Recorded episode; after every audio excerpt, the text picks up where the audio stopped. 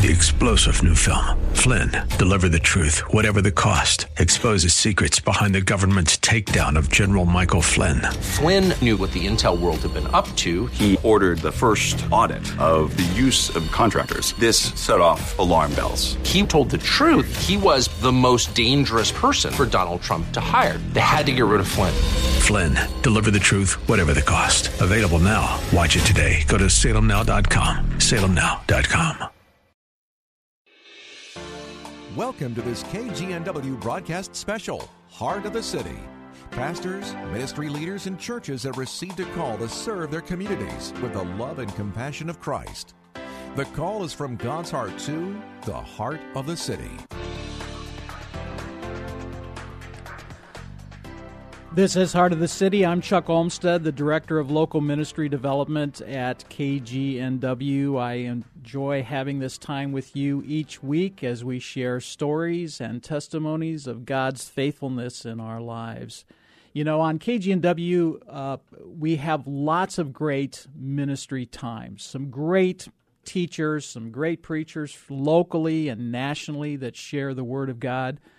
But I always like to hear the backstories. I like to hear why they're doing what they're doing and how did they get to the point. It, uh, you know, some people decide to be a doctor or a lawyer, or they want to be a truck driver, or that sort of thing. How did how do people decide that they want to be a preacher or a pastor or a staff member? What motivates them to do that? There must have been some experiences in their life that brought them to that point. point, and uh, so I like to hear those stories. And with me today is the uh, senior pastor at Life Change Church, and his name is uh, Derron Calvin. Derron, welcome to Heart of the City.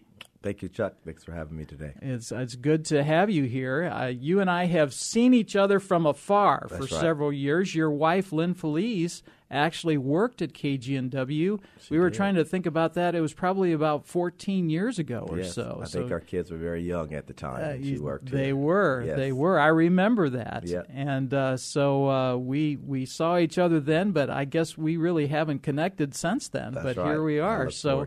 I look forward to hearing from you today and for you sharing your story. So you grew up in Southern California. You I were did. down in, in Los Angeles, which a lot of Seattleites think, where in the world is Los Angeles, and why did why do you ever want to go back there? You know, That's right. Well, you know, it's sunny California, and I grew up in a um, in Orange County, Uh-huh. and my dad pastored a church over in Los Angeles County and taught in Los Angeles County, a little city called Compton. Uh-huh. And uh, he was a teacher there and also pastored there. So yeah. So you were a. PK. I was, yeah. a preacher's I kid. am, yeah, you you were and absolutely. you are. Yeah, absolutely. So, what was life? So you lived in Compton, or you lived uh, outside? So Uh, we, we lived in Compton originally, but obviously it was a very dangerous place, and so our parents decided to move us out to Orange County when we were about two or three years old. Um, Uh-huh. And so my parents continued to teach in Compton and continued to pastor in Compton. So we drove about thirty minutes um, every day to to Compton to you know to go to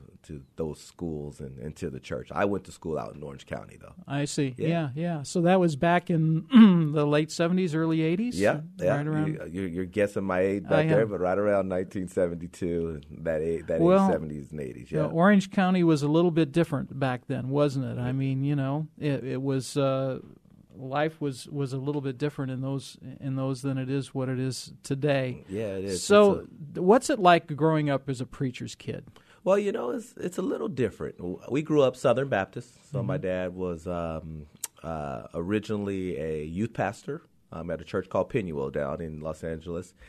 And became the senior pastor of a church called Greater Union Missionary Baptist Church when I was about six years old.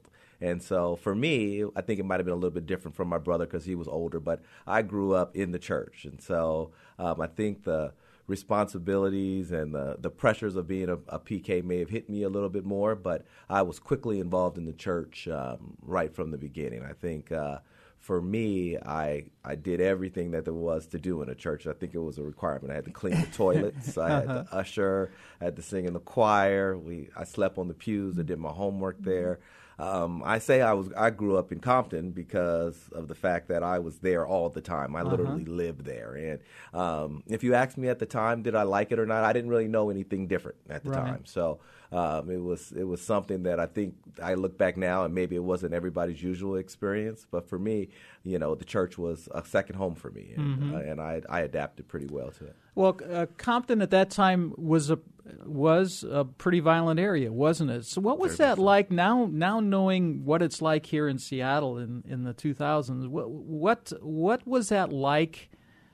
Uh, and what were the differences of growing up in that kind of an environment versus what's happening here today in Seattle? Well, I would I would probably characterize it as it being exciting. Believe it or not, this was the time of NWA and CMW and different groups that were um, coming up there, and the violence at at the time. You know, we we would hear about it, we would see it. You know, we experienced it with people from our church members. You know, we'd have funerals where all of the cars were painted out blue and everything. Uh-huh. But because I was over in Orange County, I kind of saw it from the inside out. You know, there was uh-huh. a there was a code that told me, well, I can't wear this certain color, or you can't be here at a certain time of, of night. So we knew the rules and regulations of how to stay out of that danger. So for me, I didn't feel like I lived inside the danger. I kind of saw it from the outside in. Now, the girls that we dated and the, the people that went to our church, they experienced it in a very different way than what I would have experienced it. I think. In what way? Um, because they, they all, I would say, we all had um, friends and family members who died because of gang violence, and so I think that kind of became a, a, a, a not an abnormal thing to us. We always experienced a different funeral, um, but these were closer people to them. They, you know, these were brothers and sisters and cousins, and for me, you know, they were church members, and obviously we loved them and we were close to them. But um, it was always something in which we were like, well, you know, Ray Ray was in a gang and he got shot, and he got shot because this is what he was doing and this is what he was involved in. And so we kind of understood that, hey, with this activity, this is kind of what you would fall into. So for me, you know, I would come, at, I'd come in from Orange County, and I kind of lived in two different worlds. You know, I lived yeah. in a world that was, you know, primarily Caucasian out in Orange County, and then I would come into Compton, and it would be a, a totally different area. So I would literally speak two different vernaculars. You know, I would speak um, with a little bit of slang in Compton, and then when I got back out to Orange County, I would adapt that way. So for me, the the two worlds kind of um, merged, but um, my parents did a, everything they could do to kind of keep me out of that environment and, and being deep into the casualty of losing, you know, close friends and seeing the violence, um, you know, on that basis. Now there were times where we were over visiting people, or you know, we had a church picnic one time where you know the cars drove in and we were stuck in the park, and some of the guys, you know, would get jumped, you know, in the park because they weren't supposed to be there. So there was there was times where we experienced gang violence, but it wasn't wouldn't be something in which I could tell you I lived in every day. I lived in Orange County with a pool, playing soccer, and basketball, you know. So I saw it, I knew about it. Um, It was it, it had a had a serious effect on my life concerning where I felt like I wanted to minister, you know, and so um, I kind of um, always saw um, Compton as a part of who I was, but I don't think it really defined who I was like it might have defined other people. Yeah, Yeah. yeah, I get that. I, you know, the only thing that I can think of, and I don't want to stray too far from your story, is I think about the people that are growing up, uh, the kids that are growing up on the south side of Chicago, Correct. and I'm like, I, I can't fathom Yeah. what that would be like Yeah.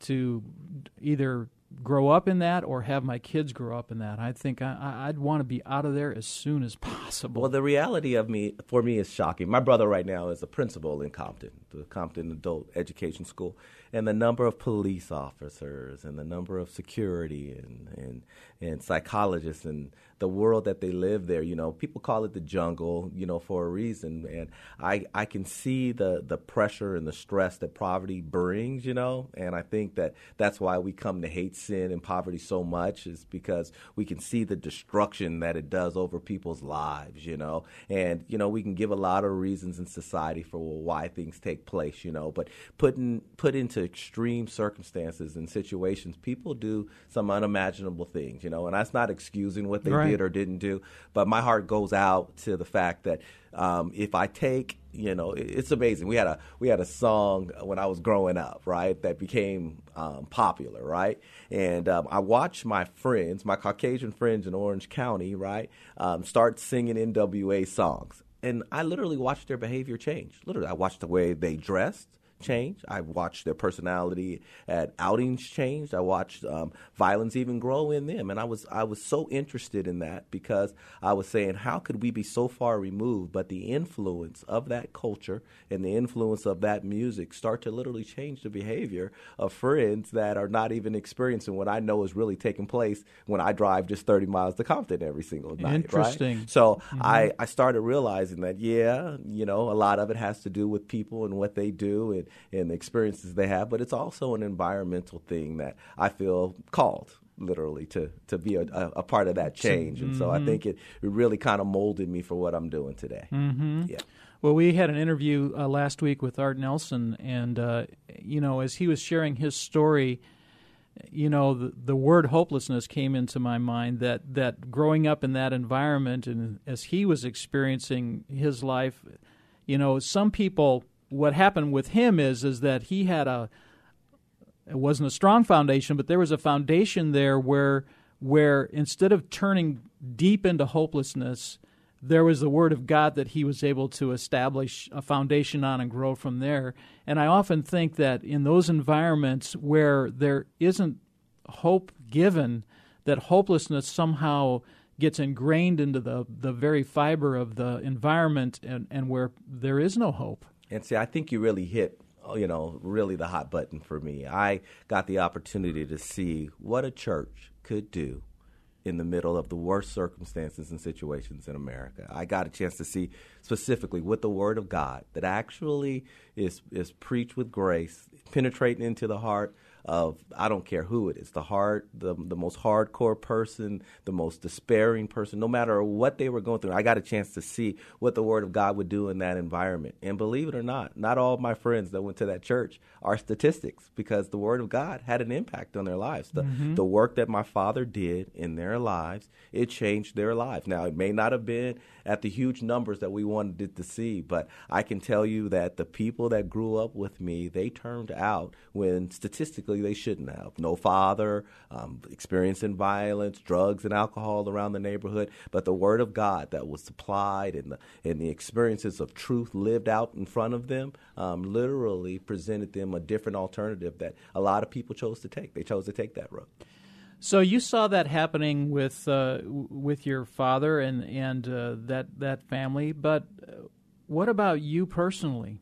When when did you really understand that Jesus is who he said he was? Well, for me, I uh, I ended up going away to school. So I went to school um, at this college called Adams State College in Alamosa, Colorado. Went on a football scholarship. Uh-huh. So I was a corner playing um, football, and uh, I, um, I, I thought I was pretty good, but for dreams whatever, of the dreams of the NFL. Dreams of the uh, NFL. Right. I was going to play for the Chicago Bears. Oh yeah. I don't know why. I, just, well, I think I liked Mike Singletary at the time. Yeah. Um, but um, I got a concussion got a concussion and um, could no longer play.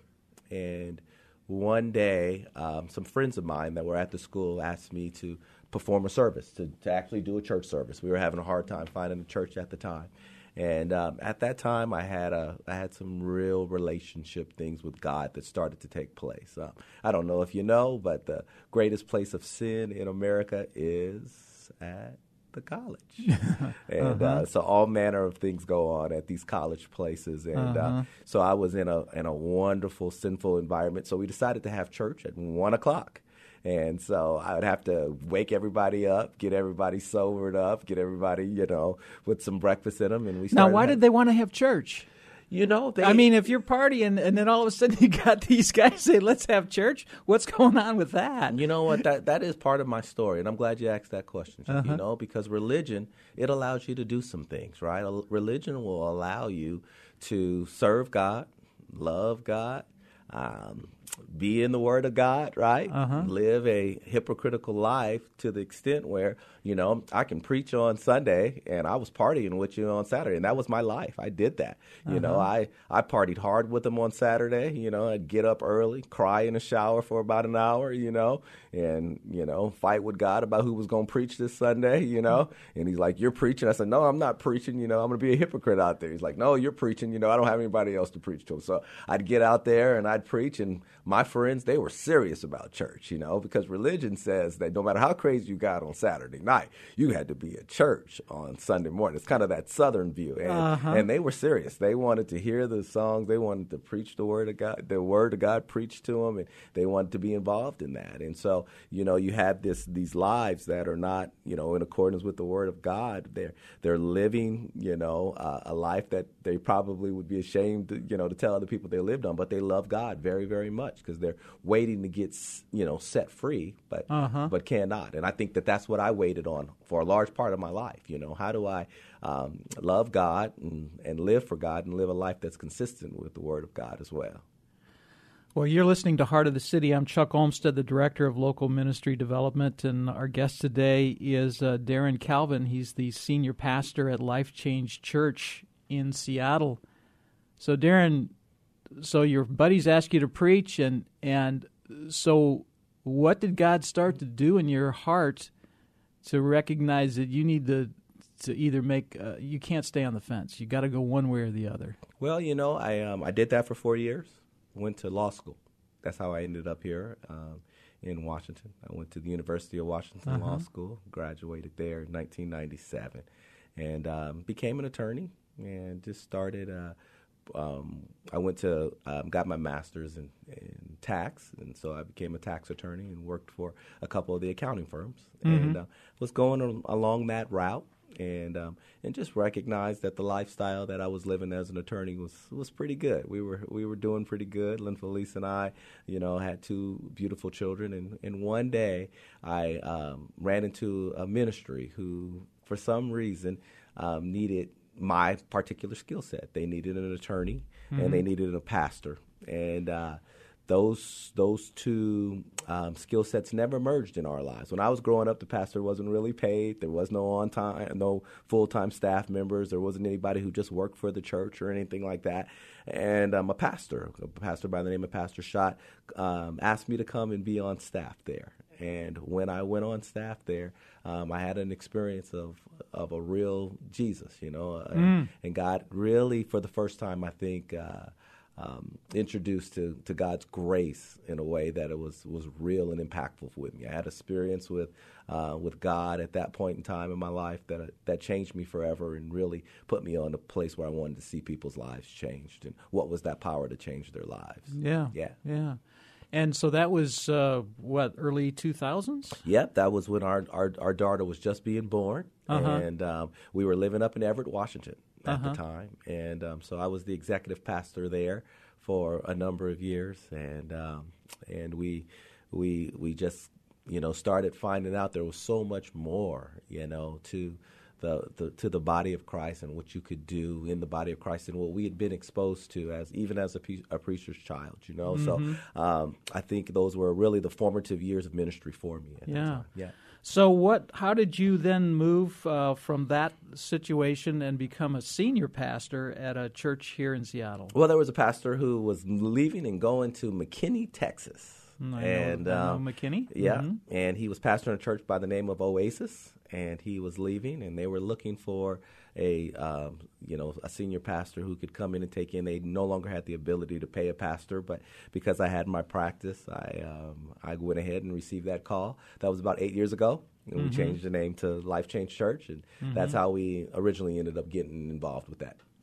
So if I uh, if I check out your website, which is lifechangeseattle.com, and I think I, I may want to you know go to uh, the Beacon Hill Church there, and uh, what what am I going to experience when I walk in the door?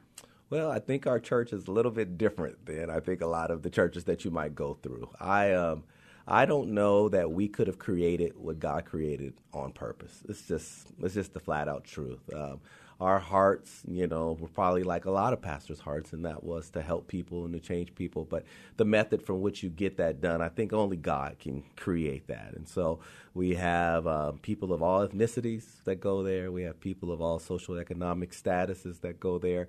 We have people who um, that we've partnered up with from UGM and Hope Place and different places that we bring in and that we get a chance to love on, as well as families that, that come in and, and get a chance to get a part. But I think the real thing that you're going to find there is a love that is probably a little bit unusual. It's a, it's a love of, of acceptance. It's a love where I think you can just kind of be yourself. Um, I might dress in a suit. I might dress in a uh, a Seahawks jersey. You know, you might sit next to a real estate agent or somebody who just got off drugs for the last five years. It's it's it's very much one of those situations where God put a, put together a group of people that became family, and I think that family is one of the most beautiful families I've ever seen. You know, mm. it's a it's a it's a group of very eclectic people that that are just not the same. They're they're very much different. Every person that I end up talking with are very much different from from one another. And so I don't know how you would get that group together if you were going to try to model that. but if you did look at it and you did come, you'd say, "Man, that's Seattle. That's what Seattle looks like, mm-hmm. right? Including the whole of Seattle. You know, I'm an attorney, and you got real estate people there. You got, you know, your your your tent city there. You got every part of the segment of Seattle, and I'm I'm really really happy that God has done it that way. I don't think I'd want to minister um, some other place where I'd have to be fake. It's a real place that we just we preach real things, you know, straight out of the Word of God, and you know, it's a beautiful thing to see what the Word of God can do concerning transformation and changing people's lives. We're seeing people get delivered off drugs. We're getting people over their hurts and their their hangups and their habits. Right. We're seeing families being restored. You know, marriages. Right now, we're we, we're entered in some marriage um, seminars, and we're seeing marriages be recovered, and that's a beautiful thing. Vibrant youth uh, ministry where we're, we're we're we're combating you know the the things that our youth are presented with right now. So mm-hmm. it's it's it's very much a part of the fabric of our city right now, and we believe that it, the the impact of that is going to continue to to grow. What are the? Uh, this is. Uh, I, have got to figure out how I want to formulate this question. What are the dangers of being in a vibrant city like this, where there's success and money? Well, I think um, for me, um, I think we have to have our eyes on the fact that we walk by faith and not by sight. I do. Mm-hmm. I hope you do. We walk mm-hmm. by faith and not by sight. But the truth of the matter is, is I think that um, people who are still um, walking in society, getting to know Jesus, they walk by sight and not by faith, right? Mm-hmm. And so for me, I, I, I'm a big believer that Jesus advanced in favor with God and man, right? So from the core, from the inside out, which I like to preach, I need integrity. I need character. Because, not because it's some mantra that we do, but because it's the only thing that will ever present somebody with a real ability to have lasting change. Otherwise, everything you had was circumstantial, right? And circumstances change all the time. I could be real rich today, right? Have more money in 2004 than I do in 2014, right? Well, if my core is correct, and I'm getting joy from the inside and peace from the inside, right? Then I'm okay, right? Mm-hmm. Regardless of whether it's 2004 or 2014, right? But if um, if we ignore the fact that people are coming in and they want to see some excellence. They want to see that God is actually active in somebody's life. I, I feel like at this at this point and at, the, at, this time in our society that I don't back off of that. I'm not afraid to say that God is going to bless you. I'm not going I'm not afraid to say that God is involved in your life in a very real way and he is going to make sure that you know your needs are supplied. Especially if you're coming in now and you're, you're receiving God's grace, not something that you did, not something that you worked, not something that you made happen.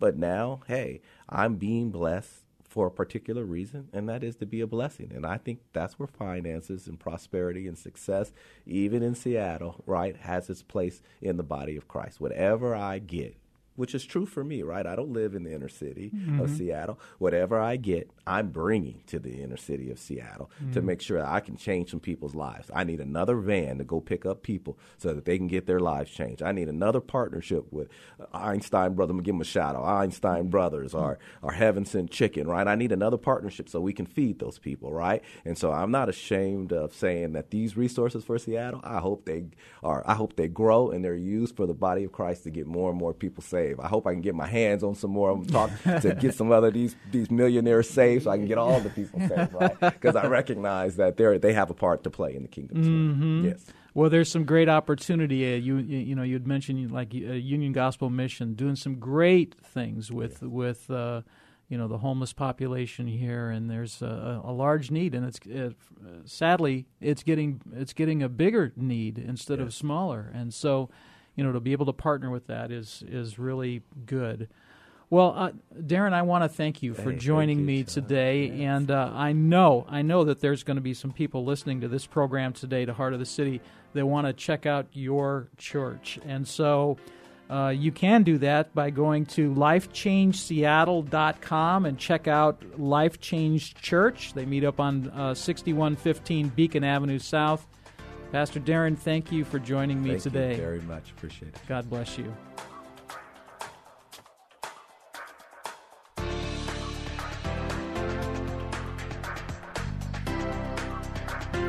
You've been listening to this KGNW special, Heart of the City.